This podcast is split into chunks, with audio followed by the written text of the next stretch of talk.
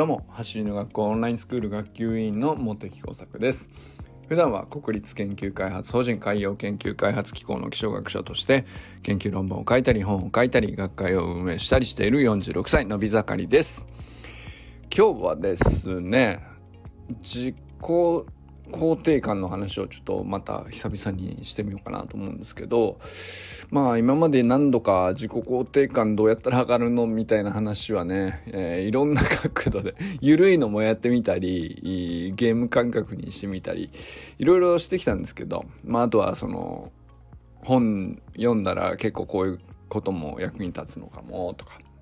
あったんですけど、まあ、今日はですねちょっと娘が通ってる高校のあの保護者会みたいのがありましてでここであの校長先生がですね結構有名なあの名物校長先生で工藤雄一さんっていう方なんですけどえっ、ー、と今の娘の通ってる創英高校っていう高校に赴任する前はあの東京都の麹町中学校っていうところで、まあ、そこの学校改革みたいなことでものすごいこう大成功というかあの公立の中学校なんだけどものすごくこうちゃんとここまで、えー、校長のワンマンでもなくてみんなでここまで学校を大きく変えれたっていうことでねすごく注目されたんですよね。でまあそこの出身の工藤雄一さんっていう校長なんですけどまああのどんな話かっていうともともと麹町中学校ではあのー、まあ、結構荒れてたりとか、まあ、成績もなかなか厳しかったりドロップアウトしちゃったり不登校になっちゃったりとかまあいろいろ問題があったんだけど、まあ、それをこうそのいきなりね工藤校長が来たからどうっていう話じゃなくて、まあ、工藤校長を中心に一つ一つあのーある問題を一年一年こうちょっとじっくり取り組んで向き合って少しずつ改善してって、まあ、気づいたらねものすごくいい学校になってたっていうお話で、まあ、本もすごいあの出されている方なんですけど。でもうほんと僕はその 娘が入る前から工藤校長工藤雄一さんの大ファンであのすごい何て言うのかなやっぱり今までこういう先生に、えー、いろんなね、あの、立派な先生いらっしゃるんですけど、こういう先生いなかったなっていう方なんですよね。で、まあ、工藤校長がすごい大事にされているのが、まあ、自立自分で自分を律するという自立ですね自分で立つ方じゃなくて自分で律する方ですねでそっちをすごく、まあ、教育の根幹に掲げていて、まあ、そこに向かうためにはあのどうあるべきなのか学校全体がどうあるべきなのか、まあ、そこでその学校の一部としての先生っていうのはどういう役割を担っていけばいいのかとか、まあ、生徒とはどういう関係であるべきなのかとか、まあ、そんなことをすごいいろんな模索をしていると。いう方なんですけど、まあ、そこで保護者会でねご挨拶があってでこれなんていうか工藤校長ってあのご挨拶って校長先生のご挨拶ってなるとあの演題に立ってどんな話するのかなっていうイメージだと思うんですけど工藤校長はとにかくあの挨拶っていうことはしないんですよ。もうプレゼンテーションなんですよ。我が校でこうあることをビジョンと掲げてそこに目指して今みんなで頑張ってますっていうそういうプレゼンをされるんですよね。だからもう全然挨拶とかじゃなくてあの何て言うかそうですね目的思考というか、まあ、それがもう本当に前面に出ていらっしゃる方なんですよね。で今日のあの保護者会でもそういう話があってで当然ですけどやっぱり自己肯定感をいかに上げるかっていうのは教育の中でもものすごく大事にされているというお話だったので、まあ、そこでねあのあやっぱりすごいなと思ったことが一つあってであの工藤校長ってあの青戸水人さんって以前もねちょっと僕脳科学の本として一回書何ていうの書評みたいな感じでご紹介したことあるんですけど脳科学とかもすっごい勉強されててあの脳科学一辺倒で教育を考えるというわけじゃないんだけど、まあ、あらゆる価値観をまず一回取り入れてみて今この創英高校で考えたらどういうのがいいのかあの教員の人ともそのワンマンで校長からこうしようっていうんじゃなくてまああの目的はここだよねと。そこに向かっていく時に僕らでどうやって、えー、登っていけばいいんだろうねっていうあの持っていき方をするっていう、まあ、そこがすごい何て言うかなあの近道をしようとしないっていうところがすごくいいなと思ってるとこなんですけど。でそのプレゼンですね。プレゼンの中で、まあ、言っていたのがですね自分で決めた回数っていうのをどうやって増やすかっていうのをとにかく考えてると。いうふうなことをおっしゃってて。でまあ本当些細なことでもいいからあの言われてやらされてやってるっていうのとあの問いかけられた上でそうだなやっぱりこうしようっていうふうに決めて、えー、行うっていうのでは同じことをやるとしてもうんまあ教科書を開くっていうまあ些細なことであっても教科書を開きなさいで、えー、開くのとさあこの問題を解く上でどこを見るのがいいでしょうかっていう話で開くのとで全然話が違うっていうね。まあそういう感じのイメージですね。で、こういうことってまあ些細なことがどんどん積み重なっていくので、まああのー、急にね、あの、いきなりこう成績が上がったりとかそういうことはしないけども、やっぱりその自分で決めて行動したっていう回数の差はどんどんどんどんこう増えていくわけですよね。これがめちゃくちゃ重要なんだなということをね、改めて感じたんですよ。で、これは本当に説得力あるなと思いました。で、自分で決めた回数が増えれば増えるほど、要するに自己肯定感が上がっていくという話はですね、まあ、非常に理にかなってるというか、なるほど。自分で決めた結果としてこうなったっていうのは、まあ、なんていうの、別に教科書開くは誰でもできることなんですよ。で誰でもできるんだけど自分で決めて開いたんだっていうことはこうものすごく小さな一歩かもしれないけどプラスのあの肯定自分を肯定する要素として積み上がるんですよね。だけど開きなさいで開かされたはゼロのまんまなんですよね。この差は大きいと。あのプラス1なのか0なのかっていうあの自分で決めて行動した自分言われて、えー、行動をさせられた。これで肯定感が上がるかそのまんまかっていうこの0かプラス1かはものすごく大きくてこの積み重ねがもう地道に上げていくしかないんだと。いきなりねあの考え方がこうだよっつってネガティブだったものがいきなりポジティブに変わること魔法なんてありはしないと。まあ本当にねいや本当その通りやなと。思いましたね。で、これは、あのー、すごくしっくりきたのは、やっぱり オンラインスクールでも、あのー、同じことを僕らはやってきたからだと思うんですよ。週間メニューだって、いきなりできるようになることはないわけじゃないですか。じゃあスプリント誰でもできるようになりますよと。それはその通りなんだけど、あのー、積み重ねなくしてスプリントできるようになりますかっていう話な、じゃないですか。逆にこう、オンラインスクールのプログラム見ればわかると思うんですけど、これ積み重ねるんだよっていうことが、もう週間メニューのプログラムにそのまま出てますよね。積み重ねたら、スプリントは必ず誰かでもできるようになる。才能じゃないよと。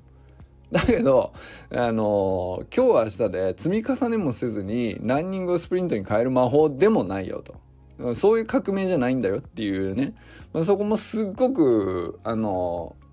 ー、なんていうか、はっきり出てると思うんですけど、昨日はねその宇佐美くんがあの6ヶ月目以降のテクニカルガイダンスを宇佐美くんが書いたみたいな話しましたけどあそこになそのなんで僕がその宇佐美くんが書いてくれたあの辺がすげえ大事であそこにその6ヶ月目以降の宇佐美くんが書いたテクニカルガイダンスで宇佐美くんに出会ってほしいと。いうことをねまあ昨日話したんですけど、まあ、その趣旨はですねまあなんていうの6ヶ月在籍していれば、まあ、届くのは届くわけですよ。あので何だったらあのできるっちゃできると思います。ある程度の体力がある人であれば。あのできないってことはないと思うんですよ。ただ本当にそのベースポジションからスタートしてアンクルホップからスタートしてあの自分で決めて自分で自分を見て自己分析してあの一つ一つプラス1プラス1と1たす1から走りを学んで積み上げて積み上げてっていう6ヶ月の末で、えー、宇佐美くんの書いた、あのー、まあ、ちょっと中級編、上級編のスプリントトレーニングのドリルのあたりに入ってきた時って、やっぱ見える景色とか感覚全然違うと思うんですよね。やっぱり体幹のあたりとか、えー、まあ骨盤周りのいろんな複雑な筋肉ついてますけど、やっぱりここの仕上がりっていうのが全然違うんですよ。積み上げた人は。で、そうなっているからこそ、あの、難しい動きっていうのを無理やり、そのドリルとしてやるんじゃなくて、あ、スプリントのこの局面でこの動きあるよねっていう風に実感できるようになって出会うことが本当に、その、あの、辺のねやや難しくなってくるドリルを取り組む意味だと思うんですよね。で自分で決めて取り組んでいるようにあのプログラムも組まれていると僕は思うのでやっぱりねそれは本当に何て言うかトレーニングの時にどの筋肉を意識するっていうのと同じぐらい大事なのがこれは自分で決めて自分でこのトレーニングをやるというふうに決めてその回数もあの積み上げていくと